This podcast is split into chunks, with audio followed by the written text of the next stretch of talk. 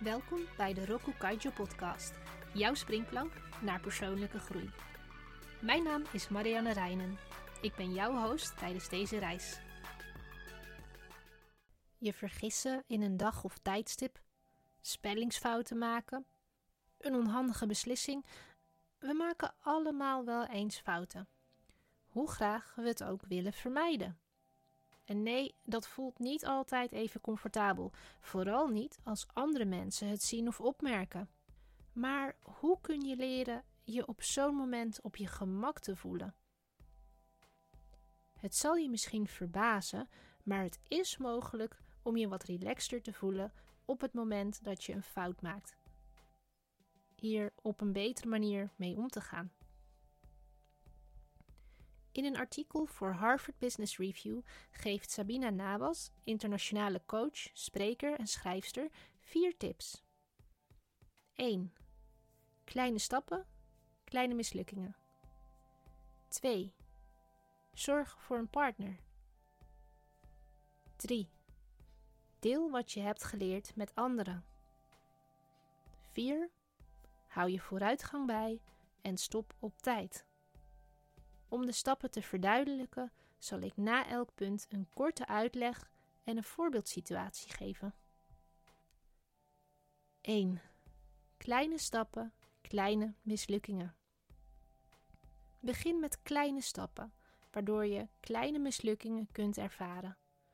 Op die manier is de klap van het falen niet zo groot. Dit is makkelijker om aan te wennen. Daar komt bij dat we zo ook aan onze immuniteit werken voor faalangst. Voorbeeld. Ben je een vreemde taal aan het leren?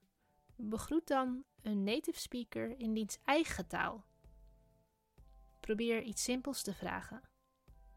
Lukt het niet qua uitspraak of grammatica? Probeer het dan een andere keer opnieuw. 2. Zorg voor een partner. Net als bij het opbouwen van microgewoonten is het bij het wennen aan falen goed om een maatje te hebben. Iemand die jou aansprakelijk houdt, erop toeziet dat je doorzet, maar tegelijkertijd ook iemand die jou kan aanspreken op de fout die je maakt. Voorbeeld. Je hebt de gewoonte om af en toe een kort lontje te hebben in het verkeer. Door een afspraak te maken met iemand die wel eens met jou meerijdt, dat je dit niet zult doen, kan hij of zij jou aansprakelijk houden. Je bijrijder checkt wat je doet en mag jou erop aanspreken als je toch weer even uit je slof schiet. 3. Deel wat je hebt geleerd met anderen. Als je dan hebt gefaald, analyseer waar het mis is gegaan.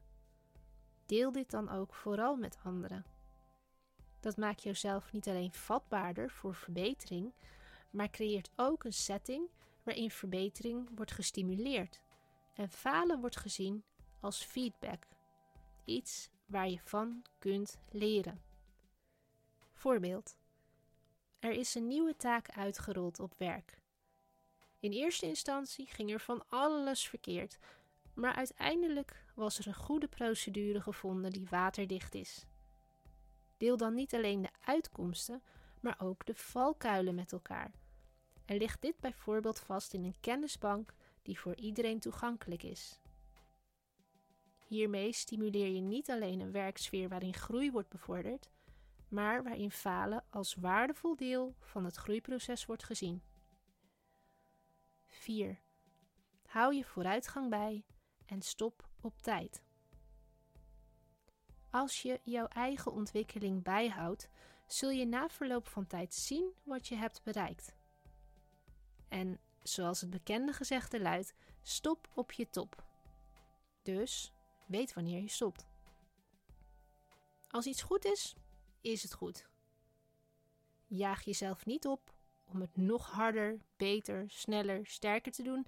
Dat kan namelijk averechts werken. Voorbeeld.